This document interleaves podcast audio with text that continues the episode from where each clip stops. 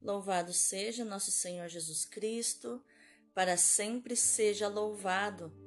Hoje é quinta-feira, 8 de setembro de 2022, 23 terceira semana do tempo comum e um dia muito especial, o dia da natividade de Nossa Senhora.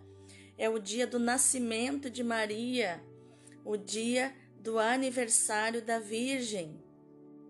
Hoje é comemorado o dia em que Deus começa a pôr em prática o seu plano eterno, pois era necessário que se construísse a casa antes que o rei descesse para habitá-la. Esta casa, que é Maria, foi construída com sete colunas, que são os sete dons do Espírito Santo. Deus dá um passo à frente na atuação do seu eterno desígnio de amor por isso, a festa de hoje foi celebrada com louvores magníficos por muitos santos padres. Segundo uma antiga tradição, os pais de Maria, Joaquim e Ana, não podiam ter filhos até que, em meio às lágrimas, penitências e orações, alcançaram esta graça de Deus. De fato, Maria nasce, é amamentada e cresce para ser a mãe do Rei dos séculos, do Rei dos Reis, para ser a mãe de Deus. E por isso comemoramos o dia de sua vinda para este mundo e não somente o nascimento para o céu, como é feito com os outros santos. Sem dúvida, para nós, como para todos os patriarcas do Antigo Testamento, o nascimento da mãe é razão de júbilo, porque ela apareceu no mundo. A aurora que precedeu o sol da justiça e o Redentor da humanidade é Maria, a Santíssima Virgem Maria. Nossa Senhora, rogai por nós. Oração do Ano da Excelência. Senhor nosso Deus Todo-Poderoso, eu creio que Tu és a própria excelência. Por isso, eu creio que és excelente em todas as tuas obras e que tens o melhor para mim. Eu te consagro esse ano de 2022 para que seja um verdadeiro ano da excelência em todas as áreas da minha vida, na saúde do meu corpo, da minha alma e do meu espírito, na minha vida profissional e financeira, na minha vida emocional e na minha vida familiar Afasta para longe de mim todo o mal e derrama das tuas excelentes bênçãos e graças sobre mim. Tudo isso eu te peço e já te agradeço, na certeza de ser atendido, em nome de Jesus. Amém.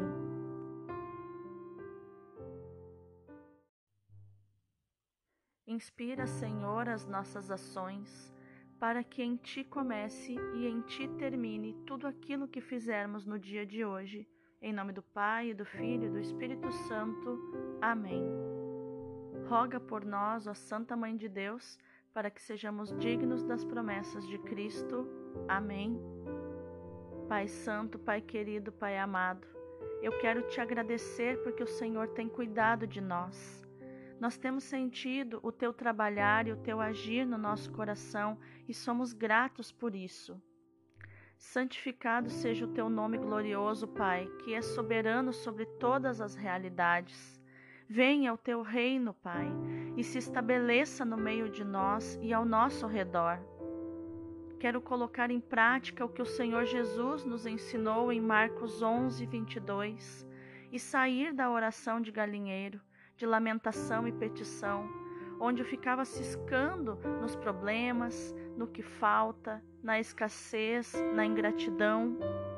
E quero colocar em prática, Pai, os dois requisitos que o Senhor Jesus ensinou para que minha oração seja ouvida. Primeiro requisito, crer sem duvidar, porque duvidou, perdeu. Então, Pai, eu quero crer e não duvido. Eu creio, eu creio que vai se realizar o que eu estou pedindo, aquilo que eu necessito.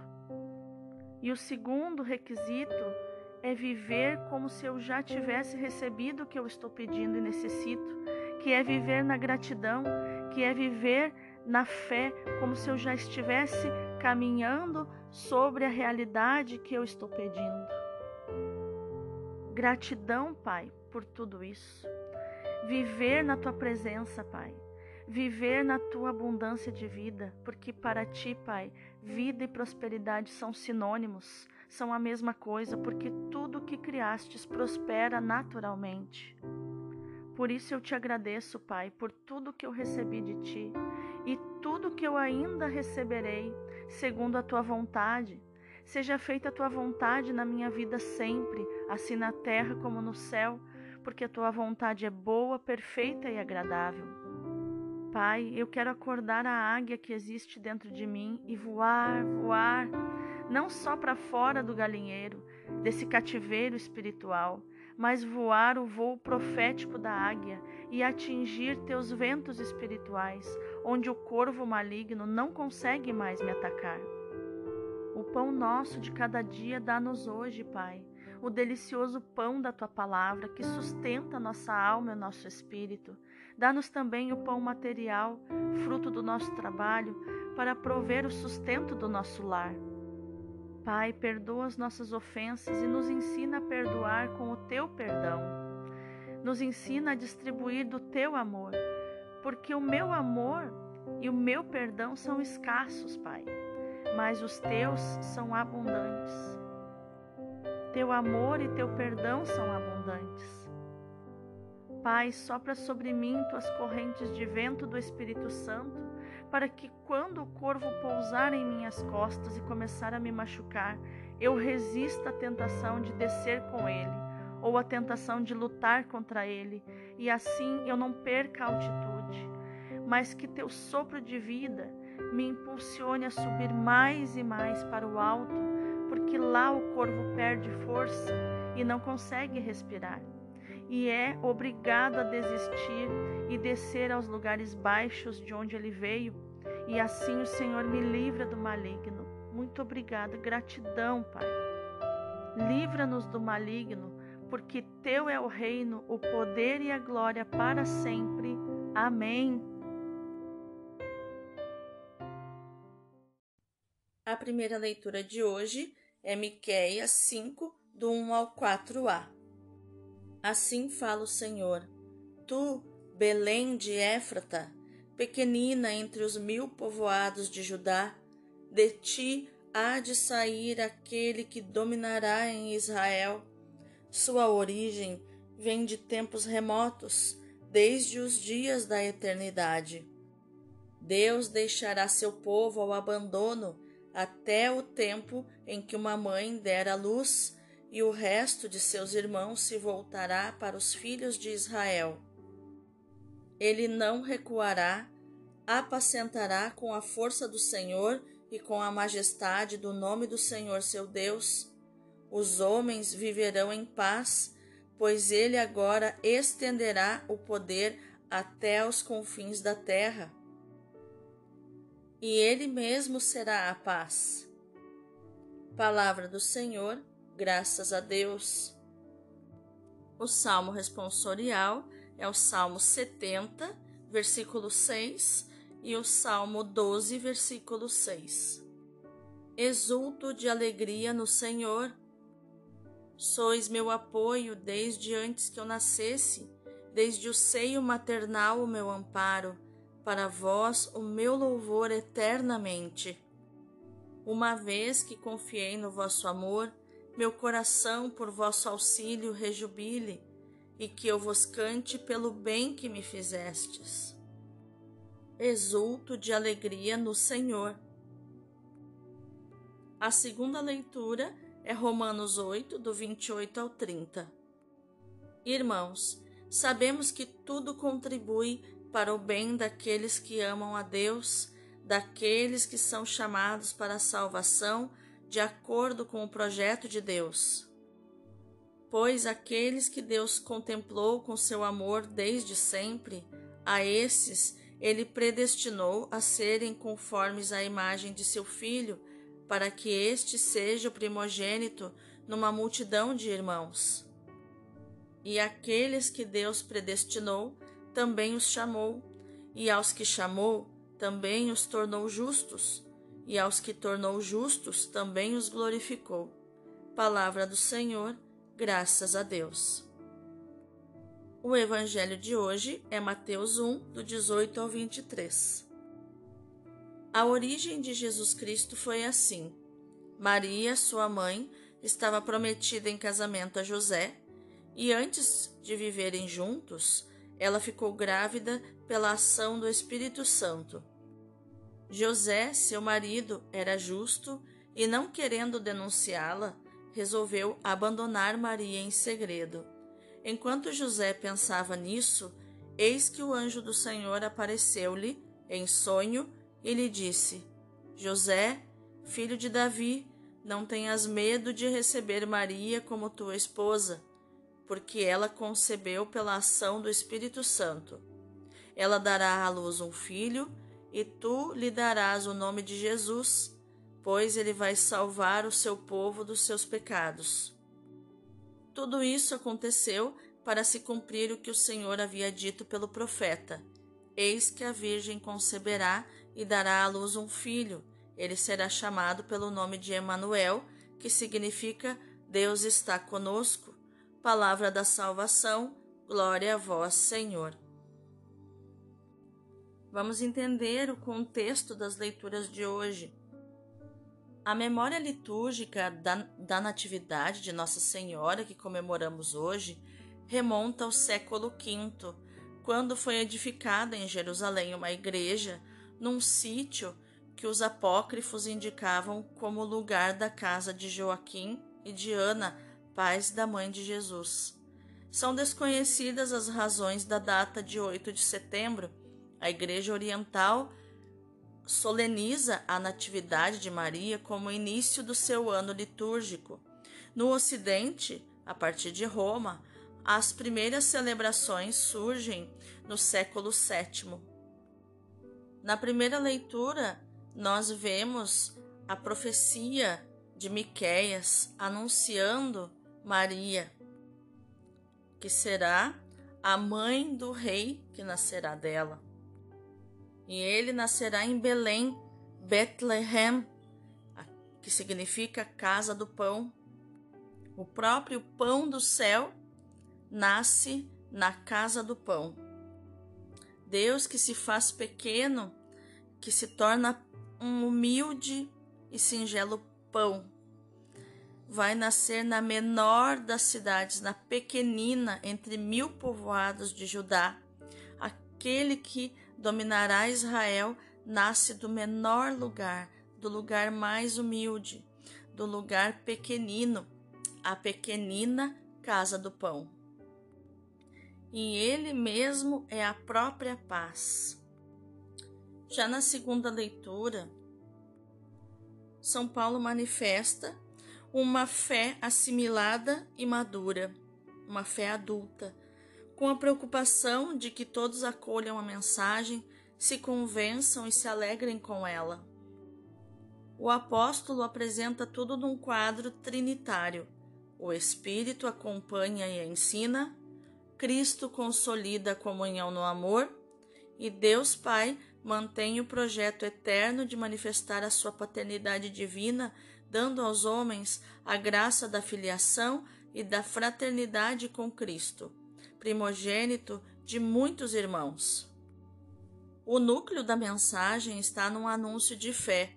Há um nascimento como dom do amor de Deus, um acompanhamento da vida nova, uma realização na partilha da glória. E no evangelho de hoje, Mateus começa seu texto apresentando a genealogia de Jesus e um, em uma espécie de, de ladainha de nascimentos, né, que essa parte nós não lemos hoje, mas se você quiser, pode ler na Bíblia um pouquinho antes da, da passagem de hoje, do trecho de hoje. Todos os antepassados foram, de algum modo, protagonistas de uma etapa da história. Todos pertencem, todos têm o seu lugar.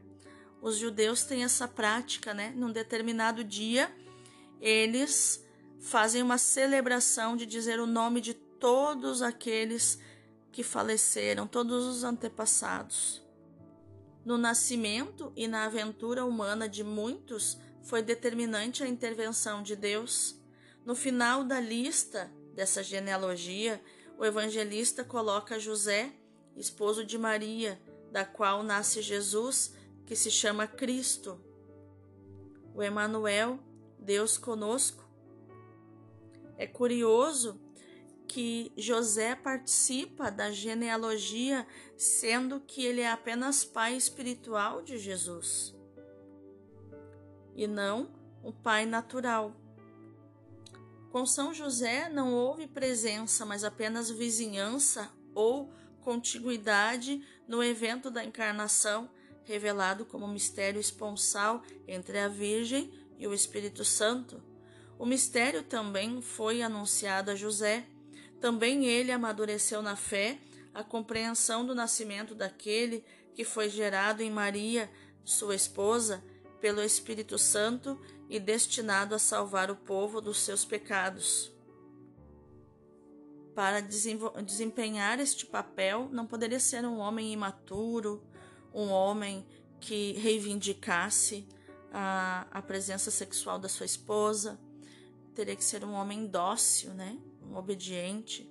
Então, espiritualmente, José fecunda a palavra divina sendo obediente, sendo silencioso e sendo ativo como pai e como um esposo protetor. Mas vamos meditar mais profundamente nessa palavra. A festa da Natividade de Maria, aurora da nossa salvação, oferece-nos importantes elementos de meditação. São os evangelhos apócrifos que narram o nascimento da mãe do Salvador com emocionantes e inverossímeis fantasias que podem ser vistas como simbologias e interpretações. Eu mesma recomendo que você busque no Google e leia esses apócrifos. Dois deles, se eu não me engano, lembrando de cabeça, um se chama Natividade de Nossa Senhora, ou Natividade de Maria, e o outro apócrifo se chama Evangelho segundo Tiago que fala a Natividade de Maria vai, vai contar como é, Ana engravidou né, de Maria e, e os primeiros anos de vida de Nossa Senhora.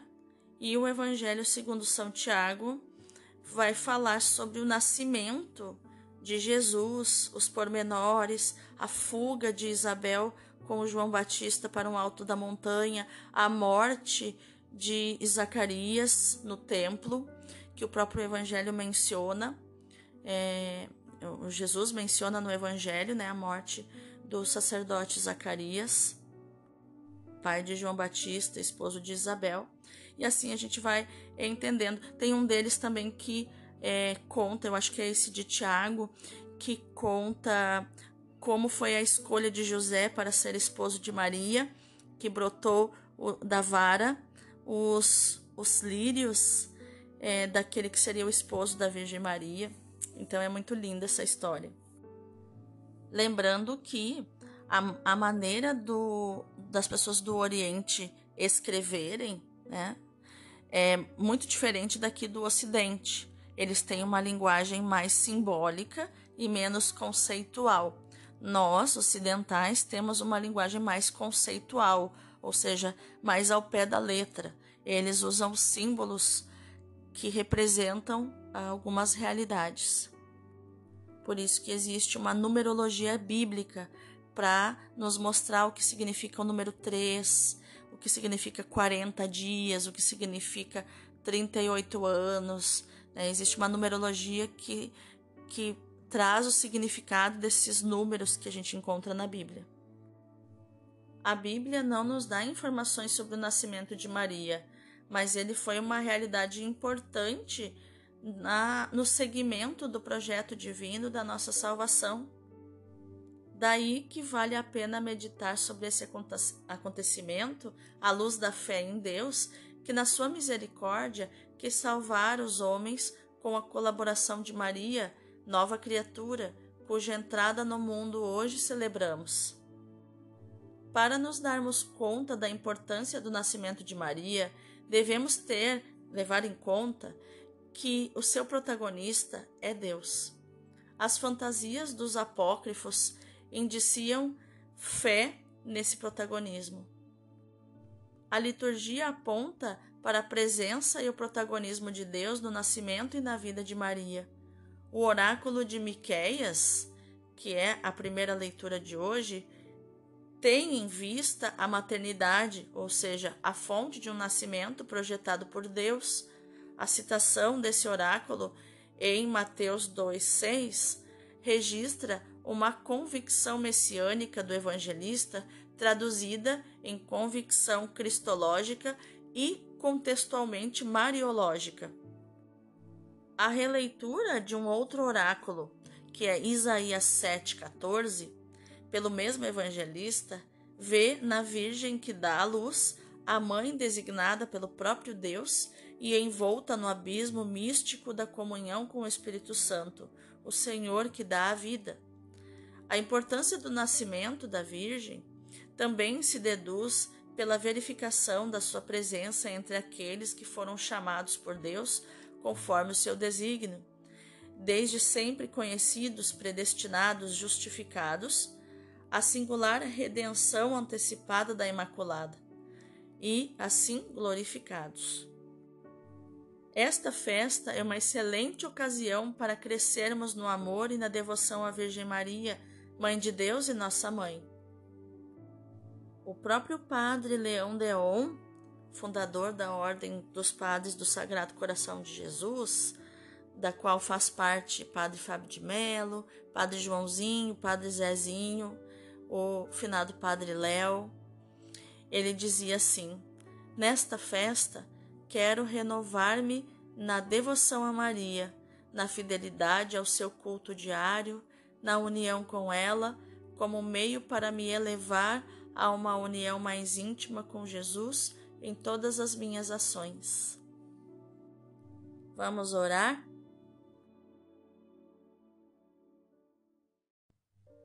Salve Maria, filha de Deus Pai.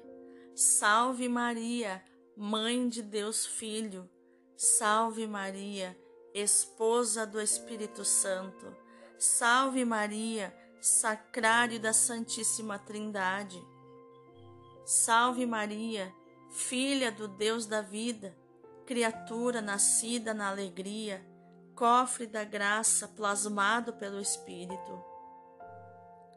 Ó Mãe daquele que vive, canta mais uma vez por nós o louvor do Onipotente, como cantaste no Magnífica, e guia a nossa gratidão por cada vida que nasce e cresce à nossa volta.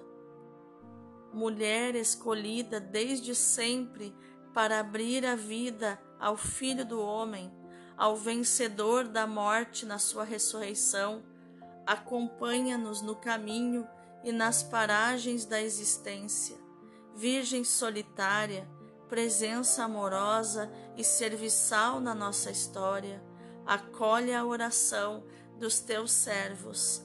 Amém.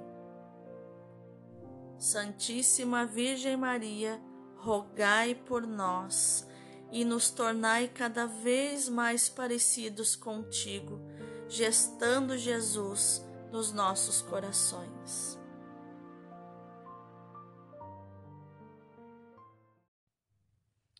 Respira fundo, fecha teus olhos, porque agora é a hora de contemplar essa palavra.